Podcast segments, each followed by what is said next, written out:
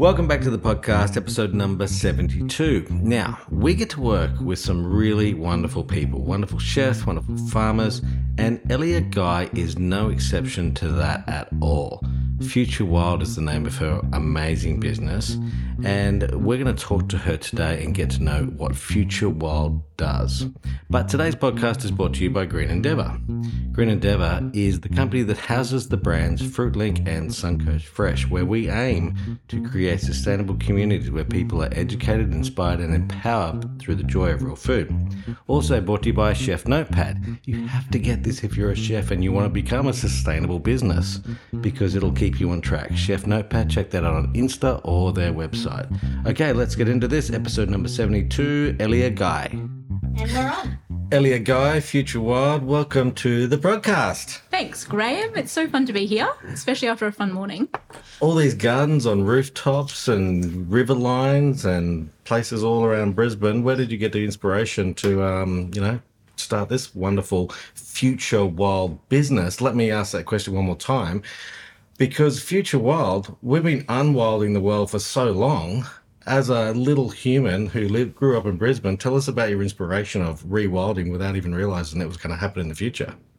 Yeah, I think it's a. I think about this a lot in terms of how did I get to where I am because I think urban farming is a bit of a random thing to be doing, and there are lots of. There's a lot of things in my life that have kind of fed into me being where I am today. So, um, yeah, I grew up in Brisbane, um, in Toowong actually. Um, ran around creeks a lot, spent a lot of time outside. So I'm definitely a nature. I was a nature child for sure. Um, and I think I also spent a lot of time in my grandmother's garden and we just realized the other day that her she lived in this like kind of duplexy townhouse thing in Taringa and we realized the other day that her she's got a rooftop garden and that was in the like 80s and 90s that that kind of whole apartment wow. building was built and it only occurred to us the other day when we were talking about it that that I was spent a lot of time up there. Wow. And it's crazy that that was a thing that I was kind of exposed to very early on was this concept of having these beautiful gardens in very abstract places, like on top of roofs. And I spent a lot of time in her garden. So that was kind of one of the ways that I started thinking about, I guess, subconsciously, nature in urban spaces. Um, I studied environmental science. That's my background. I have a background in ecology, actually, um, which was just such a natural thing for me to go into after school with the background that I had in just loving nature so much. Um, so, what dragged yourself over to Europe? What did you go over there for? Just being 20 and thought you better do that, tick that box, or? Uh, yeah, look, I finished my I finished uni and I was like, do I do a PhD or do I move to Paris? Oh, easy answer. Paris one. Yeah. Yeah. How long did that take to work out? yeah. It, it, was a lot of fun. I had a great time. I think that was one of the places where I got exposed again to this concept of urban agriculture. It's really huge in Paris. It's really becoming a massive focus for their city actually at the moment. And while I was over there, there was actually a little business that had set up um, outside restaurants and cafes. They would do little pots and they'd have these beautiful little green spaces hmm. outside mm. cafes around Paris. And I thought, God, that's really cool. I'd love to do something like that. And I also ran into this girl over there while I was there working in this juice bar run by this great New Yorker mm-hmm. called Mark Grossman. He had Bob's Juice Bar. I worked there for a bit. Yeah. Um, and this customer would come all the time, and she was really interested in urban ag in Paris, and she was kind of at the forefront of thinking about that at the time. And I think that kind of opened my eyes up as well. But yeah, uni was a really big um, focus for me in terms of doing environmental science. You're really exposed to everything. Like you do every single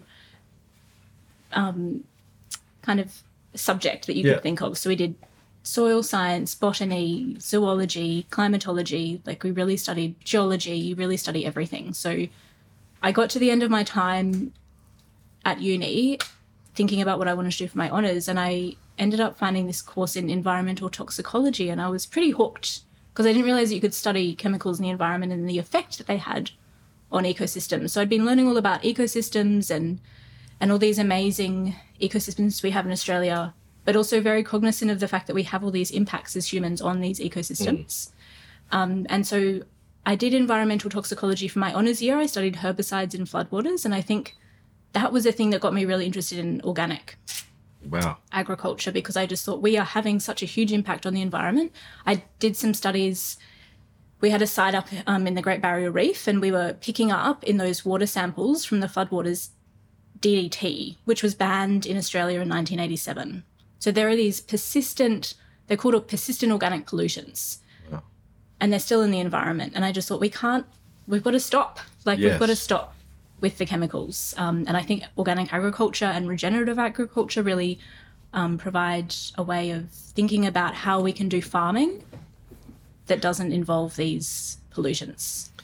Wow, that's it's really inspirational, and um, um, we'll, we'll talk about the soil, but let's talk about some of the other benefits and, and reasons why people not only should um, grow things um, on their own veranda at home, but you, we why should we be encouraging restaurants to have a little plot at, at their place, whether it be on the rooftop or even something small as, as one pot or, or whatever it might be.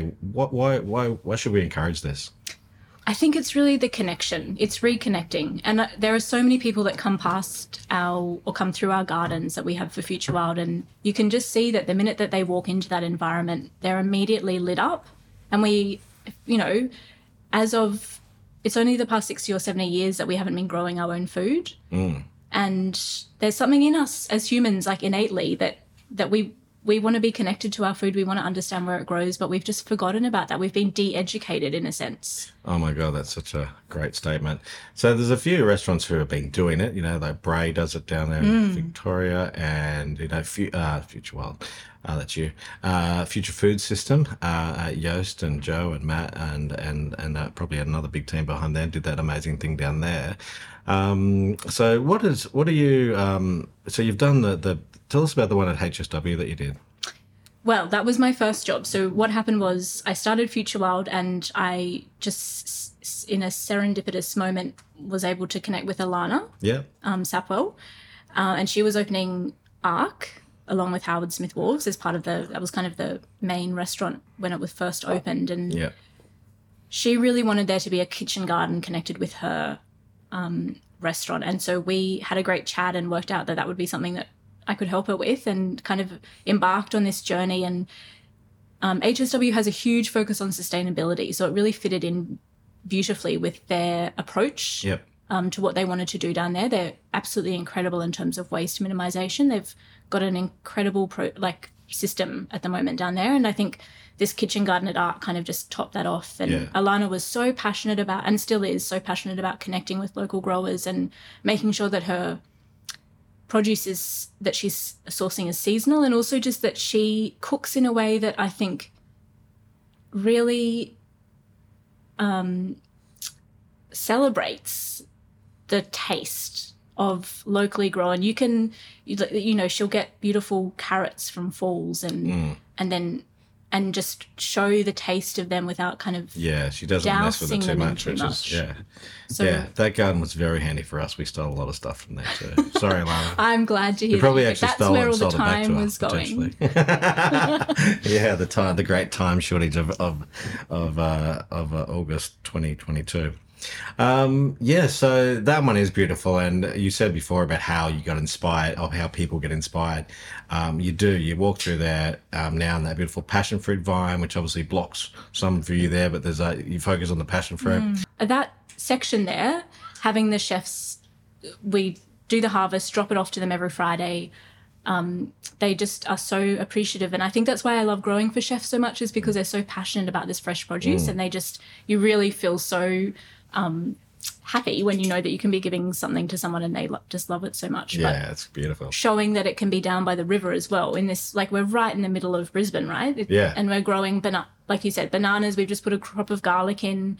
We've got some hoppy blue corn growing at the moment, which is totally out of season. But it kind of it's been such a weird season um, that The it's world been is kind out of of hard. season at the moment. That's right. It's been hard to keep up, so we're kind of having to adapt. That's a great segue. Seasons. Season. Yeah, seasons. Look at that. It's a Scarlet. She's helping out. Um, yeah, well, okay. Tell us about um, the importance of seasons and how that they've changed in the last few years.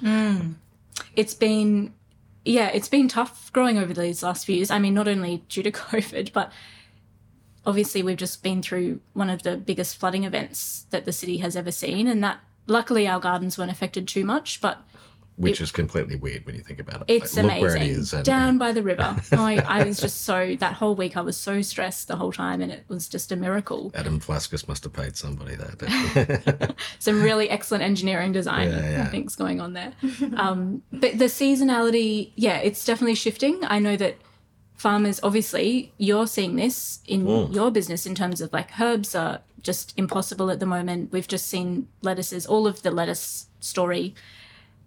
It's about really, I think, what our, our way out of this is that we've got to see it as these are the new, challenges and how do we start adapting to that? And and I think that that's what regenerative agriculture and organic farming can offer is that it's about being adaptive and it's also about choosing your crops wisely. So for example um, the the variety of what you're growing is so important. So we've we grow this species of basil called um, basil prospera it's it's probably not the most heirloom species, but it's been developed in order to be really resistant to powdery mildew. And that basil made it through that rainy, you know, Yeah. what was it, a month of rain? Yeah. It made it through without getting anything. you know, every farmer's planning that now. That's I think the secret is gone.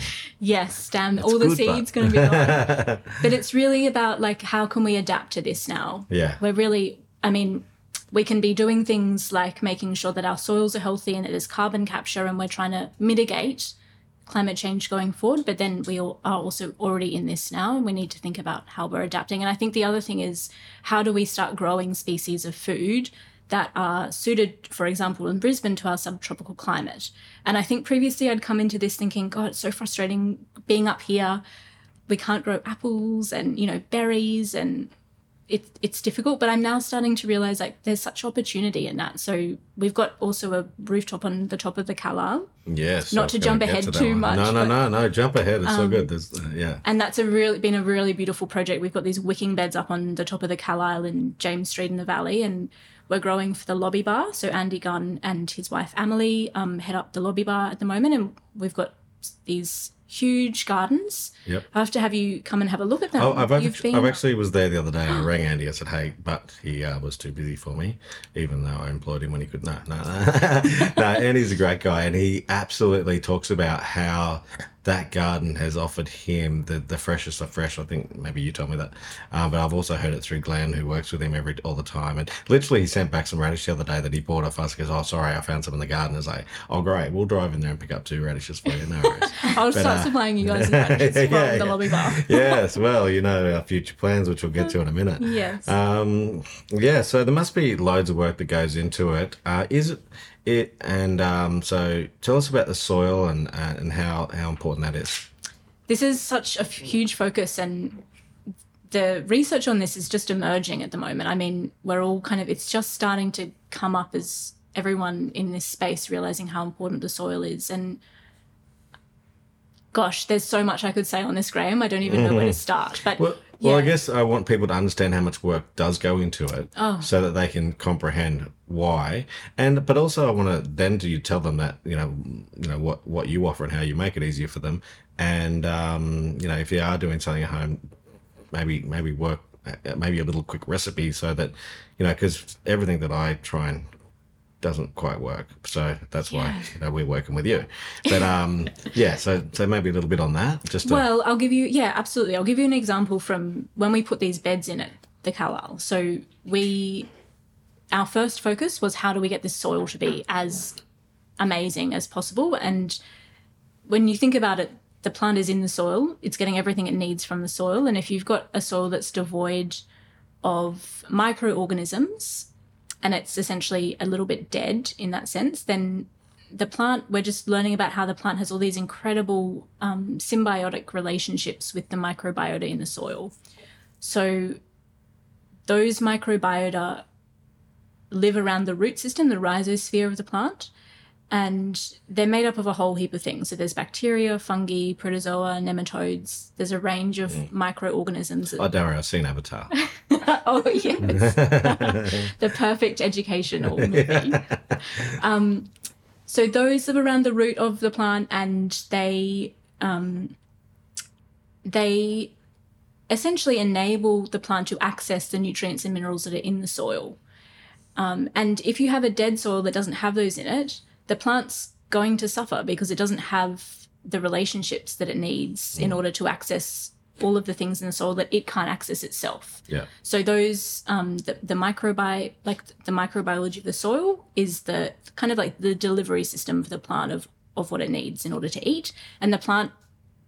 The symbiotic relationship is that the plant, when it's photosynthesizing, is creating sugars and it releases them through and proteins. It releases them through its roots, and those microbiota then feed on those as well. And they're just starting to realize that the plant has a lot of control over this, so it can send out certain things to attract certain microbiota Yeah. according to what it needs. Nice. It's amazing. So if you're putting plants into a dead soil, essentially this is the kind of thing. If you're putting them into a dead soil, you're going to have to feed them a lot of chemical fertilizers, which is essentially just nitrogen, phosphorus, and potassium, where they the plant is able to take those up immediately, mm. but they're not necessarily getting all of the extra things that they need to be a healthy plant. In the same way that we can't survive on junk food, we need to get all those nutrients and minerals from healthy, nutrient dense, hopefully organic mm. food in order to really thrive as humans. And the plant needs the same thing. So it's almost like we think about our gut microbiome in the same way. We need to start thinking about the soil in the same way.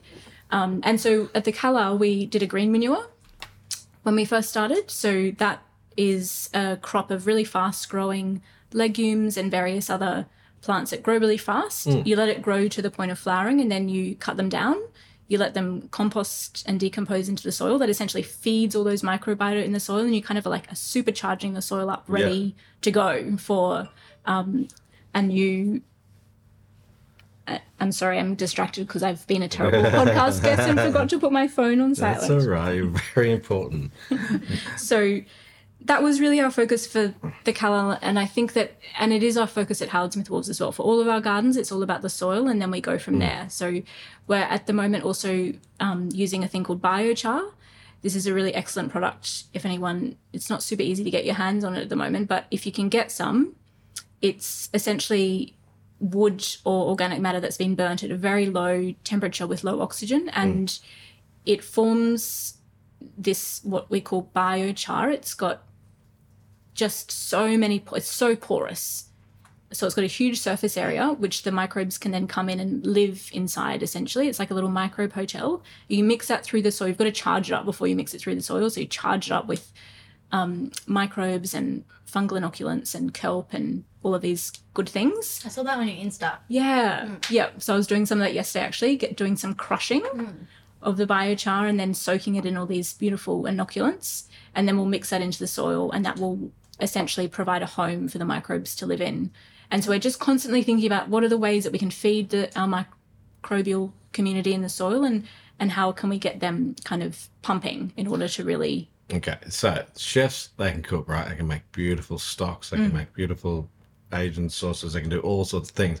Um, is this the same mentality with getting the soil ready? Is it like a recipe that you sort of got to think about? And are they have a right, like I am, nervous about getting that right? Because I feel like you could mess it up as well. Is it is it a bit like a person who can't cook trying to, you know, to cook a recipe as a person who can't garden trying to get the soil right? Yeah, that's a good question. I don't think so. I think it's just understanding, having a bit of understanding of, of it. You can't really get it wrong if, if you're doing certain things. So, um, if you're feeding the soil all of the right things, so if your worm castings are another big thing, and I think this is back to your earlier question that I probably haven't answered about what can people do at home. Having a worm farm is probably one of the most powerful things that you can do at the moment because if you have some worm castings, we're not talking about the worm juice, this the stuff that comes off the Oh, yeah. worm farm, the liquid. We're talking about the um, beautiful dark brown That stuff matter. in the bottom, yeah. Yeah, that in the bottom of the three level thing. You feed the top one, and oh, it falls through. falls through. They eat that and turn it into it's, It's worm poo. casting. It's worm poo. It's worm poo. It's worm poo. Yep. And the thing with worms is that they have this gut that contains just an extraordinary extraordinary number of bacteria. So it's not really it's it's really the bacteria in the worm that's doing the amazing job. So the f- material passes through the worm, gets pooed out, and that worm casting is like it's just packed, jam packed full of a microbial powerhouse. And you add just even a little bit of that to your soil, and you've got like I, I would say that would be the easiest way of um, getting it right. And and if you're feeding it compost and and making sure that you're kind of composting in a way that the compost isn't stinky or I mean, there's an art and science to compost, but it's not very hard to learn. Mm. And if you learn that and also add lots of compost as well, that's those are the two things that I think can really help. Yeah. And you can't. It's very difficult to get those wrong once you understand what it needs. It's very sensorial as well, if that's even a word. If you if it smells sweet and and looks good, and you almost feel like you might want to eat it, then you know that you're onto the right thing. If it's looking gross and smelling disgusting, you probably the plant's probably not going to want to have that around it either, you know? So it's getting a bit more in touch with I get it. is does this feel good? Yeah, I like it. Okay, so what? Um, so what? So tell us about actually um, what small restaurants should do uh, in relation to having a garden, and uh, and what does your what do you do to help them do that? Yeah, this is what I am just so passionate about because I think that chefs have this incredible audience and engagement with people in terms of they really help us understand food. They help us enjoy it. They kind of open our minds to what good food can be. And I think that they can be huge change makers in how we move forward. Agriculture is one of the most significantly polluting and um, kind of no, I don't want to say bad, that's a kind of very general term, but conventional agriculture has a lot of bad impacts on the environment and and when we're moving in more into organic, biodynamic, regenerative agriculture, that can have a huge impact on the health of the soil, humans. It's like a as it's like a change to renewable energy. It, it's sort of happening, but it's so slow. Like That's the, that's the bigger farms that feel the sense of responsibility now and know that they need to get a jump ahead of the curve. Anyone who's got any money who can afford to actually do that. Um, but yeah, it's, it is. And the chefs can champion. Yes. So I think that they really have a role in championing that, and they are so passionate about food as well. It like you start you taste an organic carrot compared to a conventionally Oh. grown carrot. It's just out of this world. Makes their job easier, doesn't it? it does, Yeah. yeah, absolutely. So I I, see chefs as the catwalk of fashion slash food fashion. Oh. And if they catch on and do things, we've made them into rock stars that they are, and um, and they can turn you know stuff into wonderful things. And the old cheat way was to add sugar or add this or Mm. add that.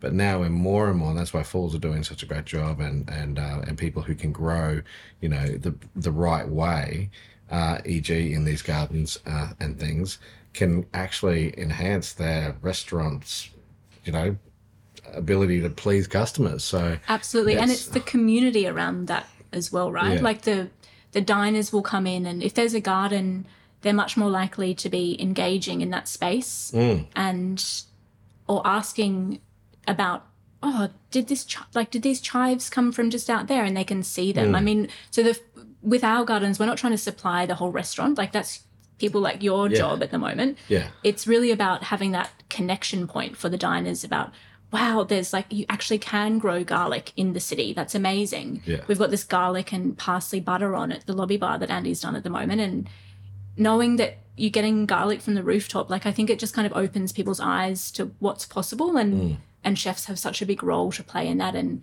can create this beautiful community around food because food is the connecting force isn't it like it's what brings us all together yeah. No, I think it's truly beautiful. So, um, you're gonna help us in a little project.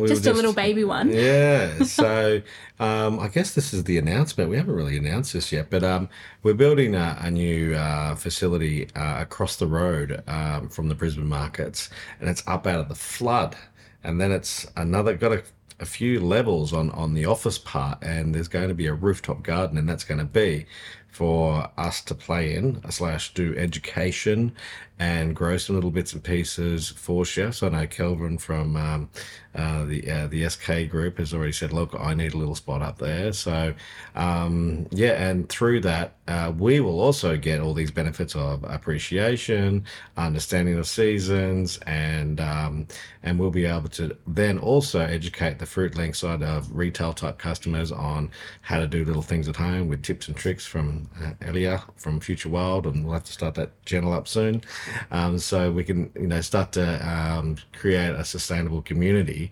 uh, where people are educated, inspired, and empowered. uh, which is what we say we do. So, uh, and we try very hard to do that. So, um, tell us about you. Tell us your version of what you think you're going to help us with over there. Well, I just think this is so exciting because I think it's really, you've got such a great space and you're really wanting to do best practice. I mean, be, it's better than best practice. That's a stupid term, actually. It's mm. like beyond what anyone could imagine for a warehouse. So I'm mm. really excited to help you with that. Um, and it, we're going to be getting these wicking beds up on the rooftop. Um, we'll really be looking, as I've said, obviously I'm a big soil nerd and I want to make sure that we've got the best possible soil ever. So we'll be really. Today we were over there, you were like eating the soil. Like, this is horrible. What's there at the moment? So. What's this gross stuff? so we'll be focusing, big focus on the soil. And it's really about, like you just said, having a space for people to kind of see what, what can be done in mm. urban areas and, and connecting people back in with the mm. food growing. So, um, yeah, I think also thinking about all the varieties that we can grow, that's going to be really exciting. I know you've got a big list yes. of exciting both native and kind of other species that that will be growing and betel and leaf. Betel leaf, that's a good one. yeah, I see those photos from Singapore. I'm like, man, this is growing everywhere over there. I know it's a little bit more tropical. Oh, it's um, yeah, yeah. it's amazing, so delicious. So that'll all happen um, soon, and you're you're starting to always um, you're planning and thinking about that for us already, and have been mm. probably for two years. Yeah, um, it's always a big so, lead in so, with these things. So that's the big uh, the the Green Endeavour building, which will house the brands of Suncoast Fresh and Fruitlink uh, across the road from the Brisbane markets, and we are really excited about working with you on that. Can't wait. So, what else is going on in your life? What do you do to look after yourself to make sure that you're at the top of your game and, and looking after yourself in business? Oh, that's a good question. Yeah. Look, I think this has been such an easy one to let go of recently. Just, you know, with being locked in at home and forgetting, like getting out of routine. Um, I do normally do a lot of yoga. I haven't done a lot of that recently. Need to get back into that. Um, running is also my like release, and I actually used to row. I've been thinking recently about maybe I should get back into rowing, but I don't know if early garden mornings and rowing go together. We'll see how that goes. Um, you do go for walks up Mount Coot-tha. I do I lots of walks up Mount Coot-tha. Mount Coot-tha is just one of my favourite spots. Um, that bush, it's that forest bathing which oh, yeah. is I think yeah, so yeah. important. That's really gets you back in. It's not things. So you know, going and bathing in the trees, so to speak, and feeling the, the dare I say it, energy and the, what's going on in the bush. Is that what you mean? Yes, exactly. Soaking that all up. I think the other thing that I am trying to do a lot more at the moment is just kind of connecting in with that more creative side, and I think this is what we need going forward. You know, like we kind of think that we're. I was definitely you know, at school brought up in this I'm doing science and I'm scientific and I have no artistic side. But I think mm. we're starting to realize that we're so multifaceted as humans. We don't just fit into one stream. Mm. So it's been really lovely. Um, I'm now in my 30s, which feels a bit crazy. and starting. Me too. we're all in our 30s. Yeah. I, um, I identify with 30, okay? I feel like that might be the age. I think this is going to be the age that I am forever now. Is this? I can just see how you kind of get I am so immature. It's fine. That, you know. they say your brain stops developing at 25. Like is that yeah? So we're just all 25 year olds in mm. perpetuity. I guess. Yeah, that's nice. I can I can deal with that. Um, yeah, I just thinking connecting more with my creative side and and thinking about creative ways of getting through these next this next decade. Like we're going to have a lot of challenges thrown at us, and I think thinking about things differently. That's a big thing for me at the moment is like, how can we do things differently? And I think that's why I'm so in awe of what you guys are doing because you're really thinking about that every day. How can we do this mm. thing differently? And how can we break out of the mold of what society tells us to do, of what we like are expecting ourselves to do to fit in? Mm. It's not time to fit in anymore. It's time to just break out. It is. I can't agree more. I love hearing you say that. Um, I, I, I totally think if we don't flip everything upside down, like literally we were talking the other day, so let's flip the org chart upside down for this business because you know we're the foundation, we're the called founders. We should be on the bottom with the foundation. Let's let's be the soil. Let's be the stuff that helps yeah. launch everyone in the business to great heights. You know, so they could be you know blossom and and uh, and and grow as well. So that's um, great. I love that. Yeah. Absolutely. Yeah. Uh, what about books? You're reading any good books at the moment you can recommend? Oh, Yes, goodness. I do read a lot of books. I often have about 10 on the go, which I know is probably not a very good idea, but I just kind doubles as a bedside table. yes. I've got a good one that like fits my stack of books underneath it. Um, I'm reading this book it's called Fungi, I think. It's by yeah. Merlin Shel- Oh, I reckon I got it upstairs. Yeah. Yes. Most wonderful name for someone who writes about fungi, I reckon. I buy lots of Merlin books. Sheldrake. I'm gonna read that one day. yes. Oh, yes. I'm like that too. It's nice to have a library. Books Yes. make me feel very comfortable. I feel like they're little friends waiting for me just to come, Come and and hang out. come and hang out. Yeah. So that's what I'm reading at the moment. It's mind blowing. Would recommend everyone read that. I think it just gives an insight into this whole other world of fungi, which we absolutely have have until recently had no idea about. Um, and Soil by Nicole Masters. That's been a really excellent book that I've loved. Kind of ripped through that, and she talks all about how it's called For the Love of Soil, and it's about how we should be regenerating our soils essentially. And it's so inspiring, and it's really accessible for everyone who wants to know anything about soil, not just people on the land. Um, they'd be my top two at the moment, I'd say. Who are you looking up to in, in the gardening game? Oh, yes, God. Again, there are so many people. I actually have just been listening to some podcasts. Alice Waters, who's a chef over in the US, and I'm gonna I've totally forgotten what her restaurant's called, which is terrible. Get on the Google Scarlett. She is she started a um education, like a food garden education program for primary schools over in the Oh, US. Beautiful. Back in like 1994 she was such a pioneer in the same way that stephanie alexander's really been a pioneer for us in australia in the um, school kind of kitchen garden sphere but alice just has this beautiful outlook on on how we can use food as um, as a force for good and her restaurant was chez panisse thanks scarlett that's really helpful Oh yeah, yeah, yeah. you might have heard of that. Yeah. Um, and yeah, it's really about her connecting. She's connecting the diners to the food, and how can we do things in a way that is making the food the center. One other thing I wanted to say um, that I missed out of my notes here. Hmm. Uh, you spoke in a talk that you did. Was that a what talk was that? That was the PechaKucha talk at the Powerhouse. Uh, yes. It's on my website if anyone wants to watch it. It was a bit nerve wracking. we will put a link to that somewhere as well on this Instagram post. Mm-hmm. Um, so what you talked about there was, you know, we have the beautiful Blue Mountains and lots of beautiful national parks in Australia. I'm very grateful for all of them. Hmm. But you know, just quickly touch on how we can maximise the use of space in industrial estates, in rooftops, in things. Just quickly touch on how we probably don't maximise the use of spaces. Yeah, so I guess to go back a step, what I really the reason that I started thinking about this, where are all the spaces that we can start growing in cities, is this understanding that we think of nature as this kind of pristine thing that exists out in the national parks, but in order to move forward as like humanity that's more in touch with the natural world, we've got to realize that we can create nature. Mm. It's not just out there in these pristine, and they're not even pristine anymore, unfortunately, national parks. We've got all of these spaces. We've got little garden beds next to car parks and rooftops that could have garden beds in them and little street beds and verges. All of these places have so much potential to be growing um, biodiversity and more native species. Food, of course, always food. You can be mixing the both, like both of them actually. They would work wonderfully together. So it's about just trying to pack in as as many plants as we can, and that brings with it healthier soil. It brings with it more birds, insects, biodiversity in the city, and there's a big potential. I mean, it, Brisbane is probably one of the best cities to be living in to to be thinking about this because you just walk around. I can't. Every day I drive around and I think, oh, there, look at that beautiful little patch. There's there's so much land that we Take could them be growing. growing stuff off the Story Bridge huh? The Story Bridge, also the Grey Street Bridge. I'd love to do something with that one day. council. There's an opportunity. Yeah, Olympic Games. Can we? Ah. I think we need to be growing food for the Olympians as well. Well, let's keep that a secret. Yeah. um,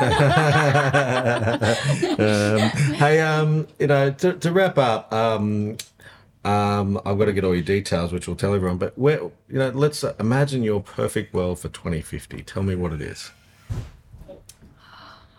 I think that for me, it would be where we're living in our suburb, we have access to and participate actively in a market garden farm in the way that the boys at Neighbourhood and Loop, and also Phil and Alice at Loop and Matt and Mika at Neighbourhood, you know, they're creating this community around their farm. And enabling people to access local food, getting people involved as well. And I just think that that is the model that we need to be thinking about going forward. Um, we've seen it recently with the floods and just all of the kind of chaos, essentially, climate chaos, essentially, is what it is, interrupting our f- current food system and the way that we distribute food and access food. That's not going to work going forward. We need to start bringing the food back into our community and, and being and participating in growing it. And even if you don't have time to be out in the field every day. It's about supporting the farmer who does, and then mm. they're the ones who will be looking after your livelihood essentially because they're growing what goes into your body, mm. which is powering you. So I think Food's a funny word, isn't it? Because I know that you and I probably think of food as something that grows from the ground, all right? But Mm. the, the unfortunately, that inside of the supermarket run Oh. um, is what a lot of people call food. And I, we could get we could talk about this all day, but we Mm. won't. But um, yeah. So I, I know when you talk about food in general, you're talking about the good stuff, the stuff you can grow, the stuff that does grow, and um, and all that sort of thing. Scarlett, just say it. you know. Um, how do you think we're gonna shift the? But I have avocado toast every day, n- like notion. Mm. How are we going to? You know, like we we try our best at Suncoast Fresh of educating seasonal kind of veg and fruit, but how do we kind of we you know we've accustomed to having everything this instantaneous world. Mm. Like, how do people start changing that? Like, what? How are we gonna? Through education, inspiration, empowerment. Absolutely. I mean, we're doing it, but you know, how do we involve What's a the what's Ellen's community to do it? Yeah, it is about education. I think that that's the primary thing. And I think that's, again, to come back to the chefs, that's where they can really play a role because they're helping us understand how we can grow, well, eat this food that might be more seasonal and also new food that we haven't thought about that grows better. So in the subtropics, there are things we were growing actually on the top of the rooftop, this variety of bean called a winged bean. And I was also growing it for Alana as well. And Andy and Alana were then using this winged bean, which grows beautifully in the subtropics, much better than what the normal French bean bean would grow in some it seasons. flies out the door. It's beautiful. Boom, boom. there, you had one job.